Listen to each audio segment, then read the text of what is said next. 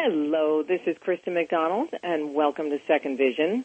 My guest today, Robert Klein, is the chairman of the California Stem Cell Research, Treatment and Cures Initiative of 2020 and the chairman emeritus of the California Institute for Regenerative Medicine, also known as CIRM. Bob is committed to advancing medical research. His passion originated with his younger son's Jordan's diagnosis of type 1 diabetes in 2001 and his mother's previous diagnosis with Alzheimer's. In 2003, Bob served as the author and chairman of California's Proposition 71, the California Stem Cell Research Cures Ballot Initiative, which was passed by 7 million voters in 2004.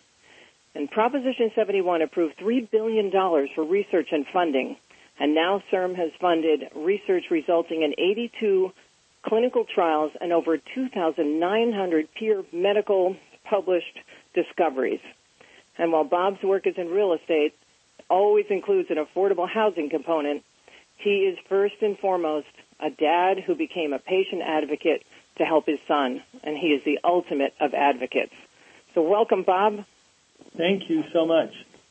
It's a privilege, Kristen, uh, to be on your program. You're such a extremely informed advocate, uh, and particularly for the Foundation Fighting Blindness and other foundations and advocacy groups that are dealing with the tremendous advances, the proof of concepts that are coming through clinical trial for restoring sight, uh, that it is a distinct pleasure to be on your program. Oh, thank you so much, Bob. As I've said so many times, it's I'm, I'm really honored to be an ambassador for Americans for Cures.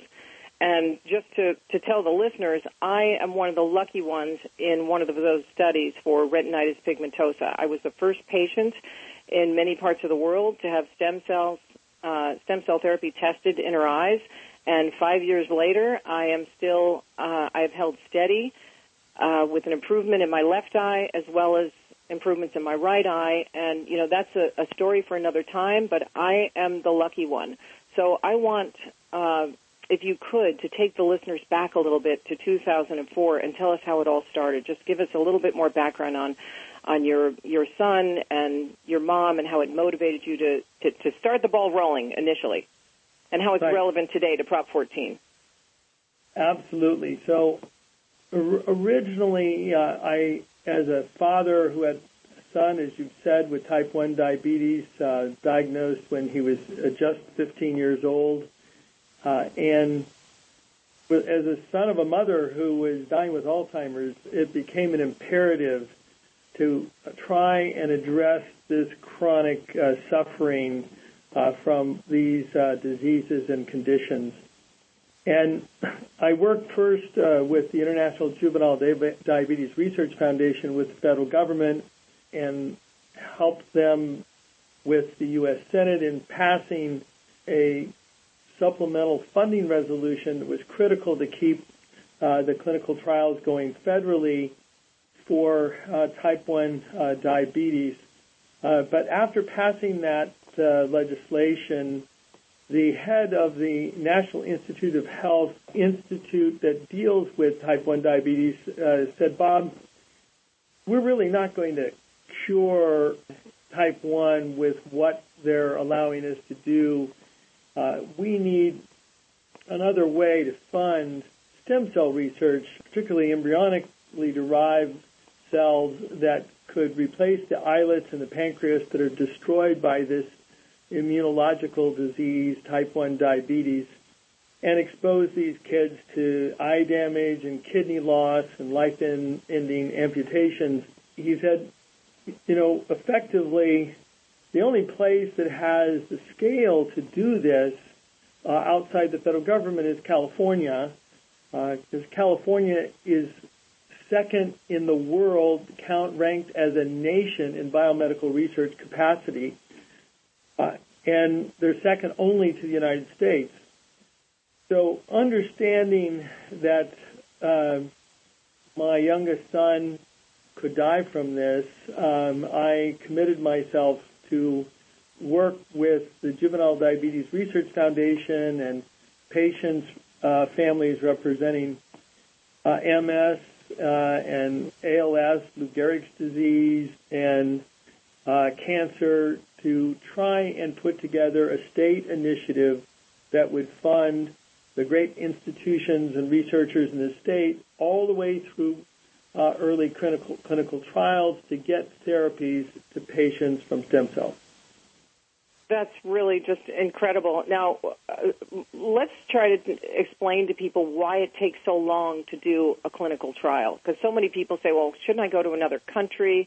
And um, they do things so much faster. Why does it take so long? I know it as a patient, but, can you explain to the listeners? Uh, certainly.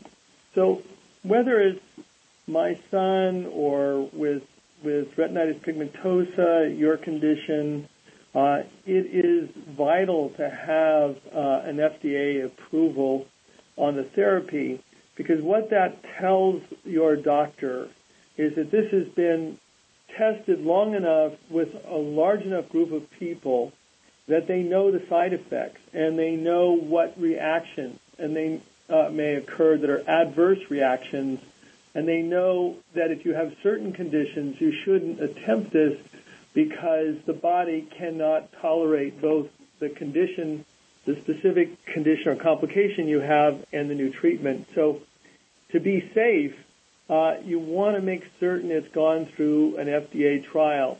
And the FDA has three levels of trials. Type the phase one trial just makes sure it's safe. Uh, the and it's done in very small dosage uh, doses the phase two trial is establishing proof of concept that it really will work for a small control group of individuals and have real benefit.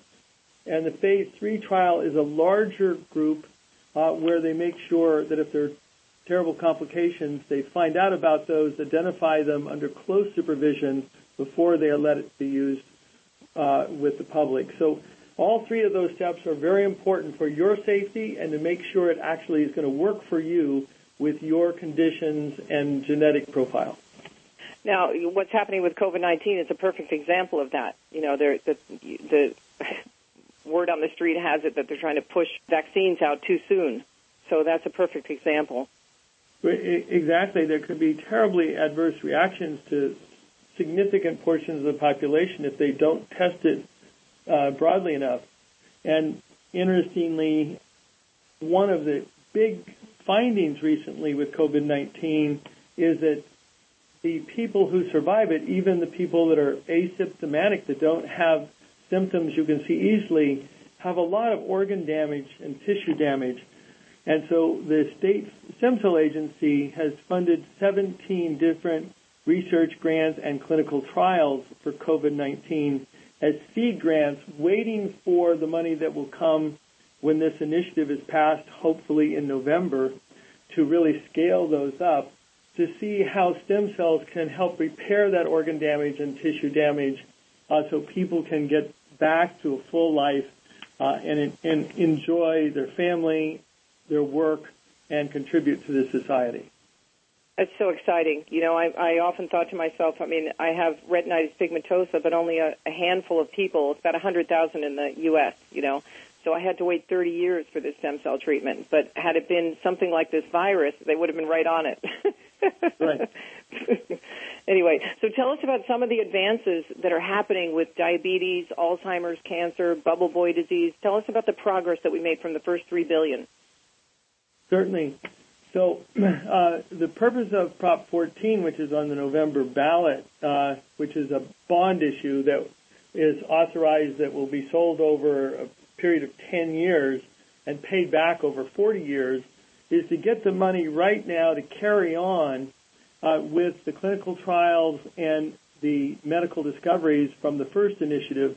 And the good news is, Kristen, what was 82 clinical trials either directly funded or funded by either directly funded by the state agency or funded by biotech based on the agency's medical discoveries. Those 82 are now 94 clinical trials, and, and the 2,000 uh, medical discoveries is now uh, nearly 3,000 medical discoveries. Uh, among those discoveries, you have uh, a young man who was paralyzed, for example, diving into a pool, completely paralyzed, a quadriplegic, uh, had to be fed uh, by his parents, and now uh, he uh, is has a recovery of strength in his upper body. He can sit in a wheelchair. He can propel himself. He can uh, go back to college. He can work on a computer. He can work uh, at a profession. So substantial portions of his life have been restored, and the work is continuing to figure out how to deal with the, the recovery of his body below the waist, below the point of injury in his spine. Uh, in cancer, we have two great cancer therapies for previously fatal cancer treatment, uh, cancer conditions where there was no treatment. Um, there is a young woman. Uh, was that? Excuse me. Was that leukemia? I think uh, Melissa yeah, told me there was a couple of drugs for leukemia. Exactly. That's what my dad passed of, and I, I thought, geez, that was today. He'd be alive. Absolutely. This is a, a this happens to be one of them happens to be, for example, for myelofibrosis, a form of a blood cancer, leukemia, yes. uh, and it was a death sentence. Uh, in the last five years of the disease, it just would keep progressing and tearing the body down until the person died. Uh, we have actually in the campaign, you can see on the campaign site uh, for Proposition 14, if you look that up, uh, you can see a story of a young woman uh, told by the woman uh, herself, uh, Sandra, who is saying that she was losing hope. All she had failed all of the therapies, and the agency's uh, cancer therapy saved her life. So, a personal story about a young woman headed towards death. Now, uh, his she got engaged once the therapy took hold, got married. Incredible. Yeah. Incredible. So, and, uh, and by the way, Jake, I know you were talking about our, our, our rock star friend Jake, uh, uh, who broke his neck in a in a swimming pool. You know, he's my buddy, and he's just a remarkable young man. Now going to uh, his undergrad is biomedical, isn't it? Yeah, yeah. He's in Cal Poly.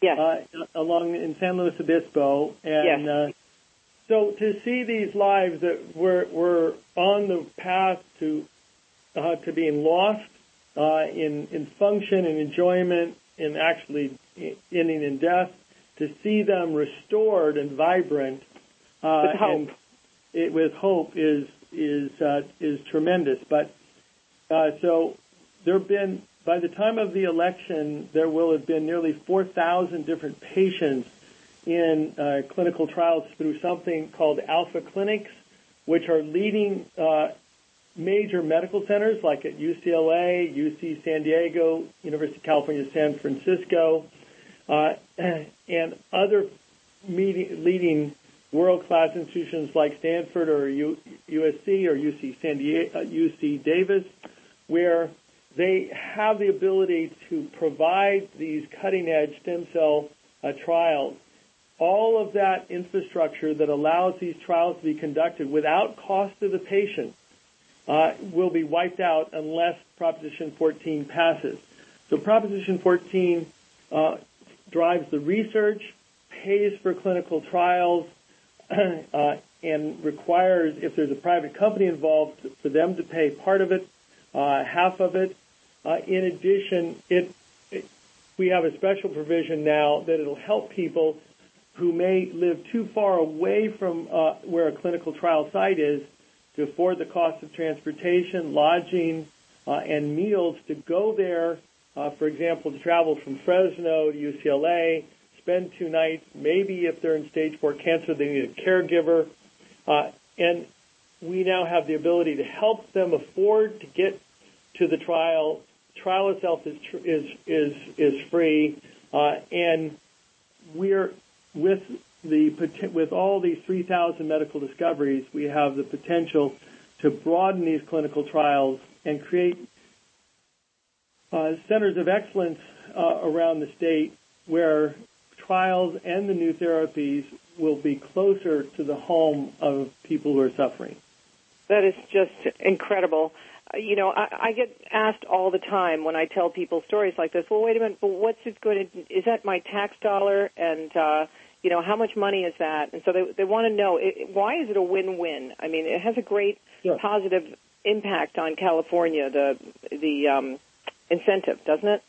Yeah, absolutely. So the key here is that chronic disease with uh, or chronic conditions that go on for 30 or 40 years are hugely expensive, not only for the state, they're the leading cause of bankruptcy for families.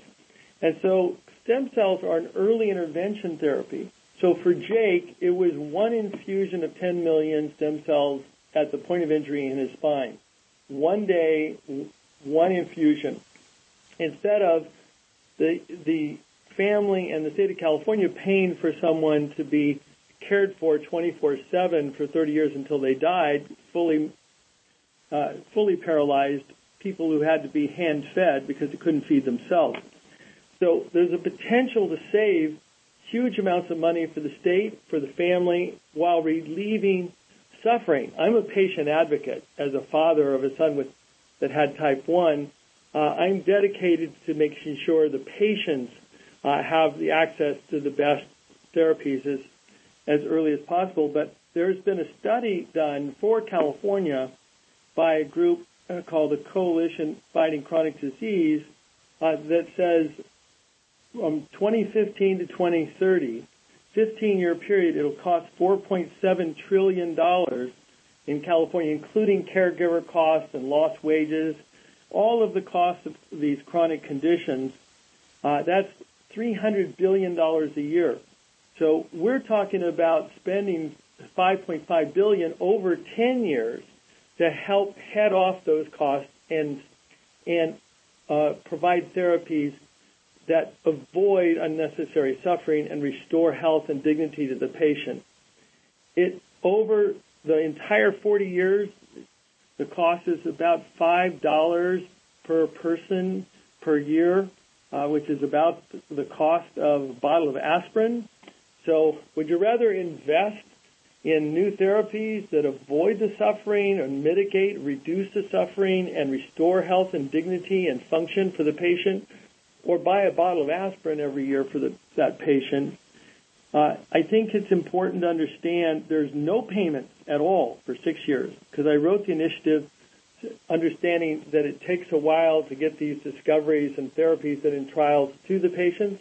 So there's no payments for six years uh, for the state of California, and it's projected to create approximately 100,000 new jobs based upon the record of the first initiative, and those jobs themselves, without any new taxes, just create enough tax revenue for the state to pay the payments through about year 10. So for 10 And years. boy, do we need that now. Yeah, we need a stimulus, Kristen. You're absolutely right. We need the new jobs. We need the new revenues from those jobs. We need a stimulus to help us through this recovery. And so we get the double benefit of a stimulus and the research and clinical trial advance to help patients and their families. That's just uh, uh, amazing. And it also, we get these top scientists from all over the world, uh, you know, which is why, like you said, we're second in the world to stem cell, you know, second to the United States, right? That's, that's correct. Uh, and we, so we have this enormous capacity, and with Washington, D.C. not reliably functioning, uh, and with Washington, D.C. not funding clinical trials in many areas of stem cell uh, therapies, California is the place that can make this happen uh, as a world as a world leader. Uh, my youngest son died; he didn't make it long enough. Uh, I know. I'm so sorry. and, and a large part of that was for seven years Washington held up moving forward with this research and and the, the clinical trials necessary uh, in in this area. And thank you very much for your for your comment, uh, Kristen. And Yes, we've he- all felt that deeply, you know, ever since uh, he passed.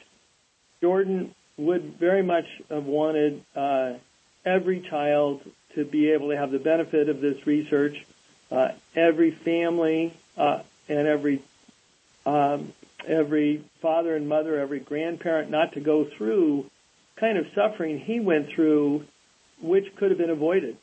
Right. Uh, if if right. we'd had the research early enough. So that's a fundamental reason we're so committed to going this last tactical mile, uh, which is a tough and a big tactical mile, but California can do it with this second initiative. It can well, save it can save your life or the life of someone you love.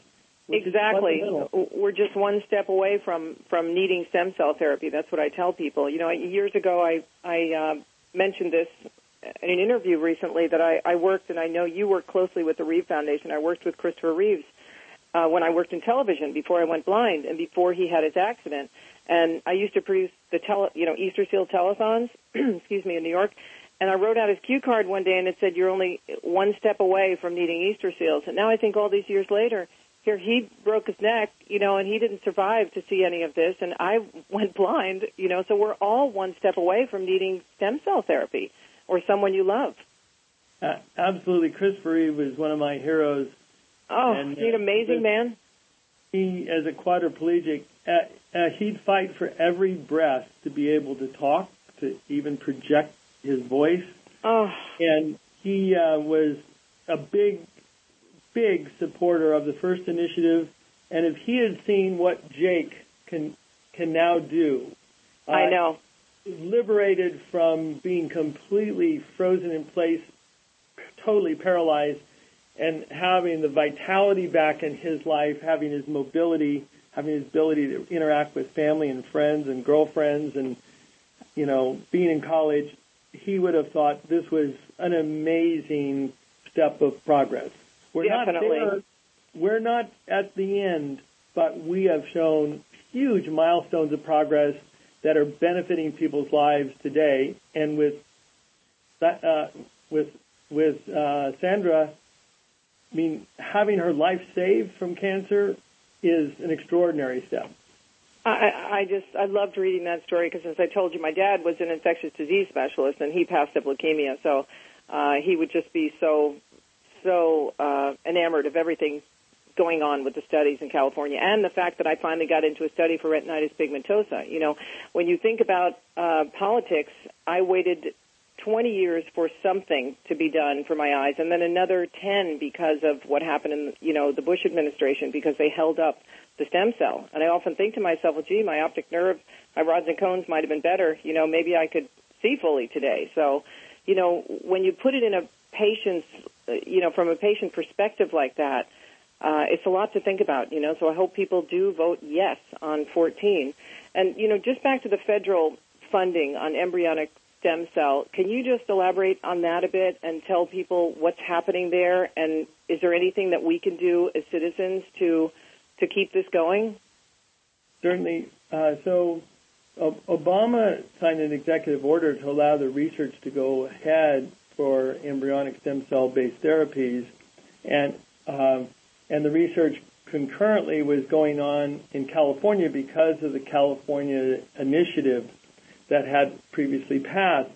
But when the therapies got to the place where they could go to clinical trials, California was the only place possible to get funding for the clinical trial with uh, a therapy for type 1 diabetes that was derived from embryonic stem cells because there was pressure from uh, extreme religious conservatives in Congress to stop uh, funding clinical trials that, in, that involve uh, a source of embryonic stem cells.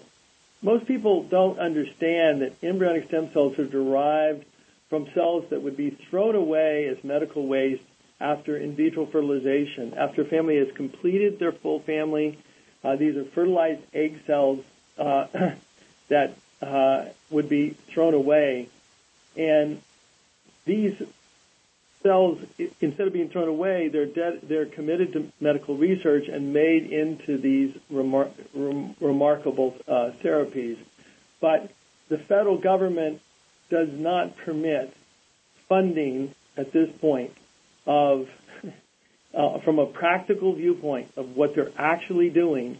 Uh, they do not uh, approve embryonic uh, stem cell derived therapy clinical trials. So California is the only place you can go forward with this therapy for Jake, for paralysis, for type 1 diabetes, uh, for um, the uh, uh, for uh, age-related macular degeneration, uh, age-related blindness relies on ret- retinal pigment epithelial cells derived from embryonic stem cells. This whole spectrum of therapies is relies upon uh, cells that are not treated, not permitted to go to clinical trials under the federal funding because of a small holdout voting block in Congress. Just like your therapy can't get funded uh, clinically. Yes, I know. It's very, very scary. Uh, you know, and after waiting 30 years, you know, and following Dr. Klassen's work, and that's one reason why I tell people it takes so long to do an FDA study. When you have the the the, do- the quality of doctors that we have here, you know, I trusted his work enough to be number one in the study. Um, so it's very scary because we're making progress. You know, there have been people in the study who have improved n- numbers on the eye chart. Uh, our friend Rosie, she can see me on FaceTime now. You know, um, and hopefully, because I got the smaller dose, I was the first person patient in the clinical trial. Going forward, I'm going to get quadruple the amount. So, you know, miracles can happen, and I'm I'm already steady. It's the first time my sight has not gone down in 30 years, which is amazing because you degenerate with a you know a condition like this, a genetic condition. Right. Well, Kristen, with your help, Proposition 14, the Stem Cell Initiative, will pass if your listeners get motivated and get out there and mobilize and get a hold of everybody in their network, uh, and they get in turn in in touch with everyone in their network. Proposition 14, if they vote yes, uh, we will give hope to the whole country and the world with the phenomenal scientists and research institutions and clinical trial sites in California. California is the place that this has happened and one of the two places in the world it can happen. And we have the privilege of a, as a generation of making it happen with our vote on November 3rd. So thank you for your advocacy. Please, everyone, mobilize and vote yes for uh, Proposition 14 because it may save your life or improve your life, uh, and it could save the life of someone you love. So thank Beautifully you. said. So, so Bob, before we close, can you just tell people how to get to the, you know, the CIRM website for more information, or is there anything else you'd like to share? Uh, so the um, the best uh, uh, access for the CIRM website, we should probably uh, post into this in your post production uh, because I think that site address is being upgraded. unless you know the new upgraded address. well, I can work with Melissa or someone on that, so we'll work Perfect. on that. Yeah, Great. great. So, uh, bless you. Thank you so much for all this incredible information. We could have gone on and on, uh, but we have a limited amount of time. So, everybody out there, my guest, Robert Klein, uh, has given you all the tools and the information you need to vote yes and um, and get your ballot in early, as early as possible. So, thank you so much. This is Kristen McDonald for Second Vision, and stay positive. Miracles do happen. And please visit the CIRM website to learn more about all these wonderful cures for the future. Thank you, Bob. Have a blessed day.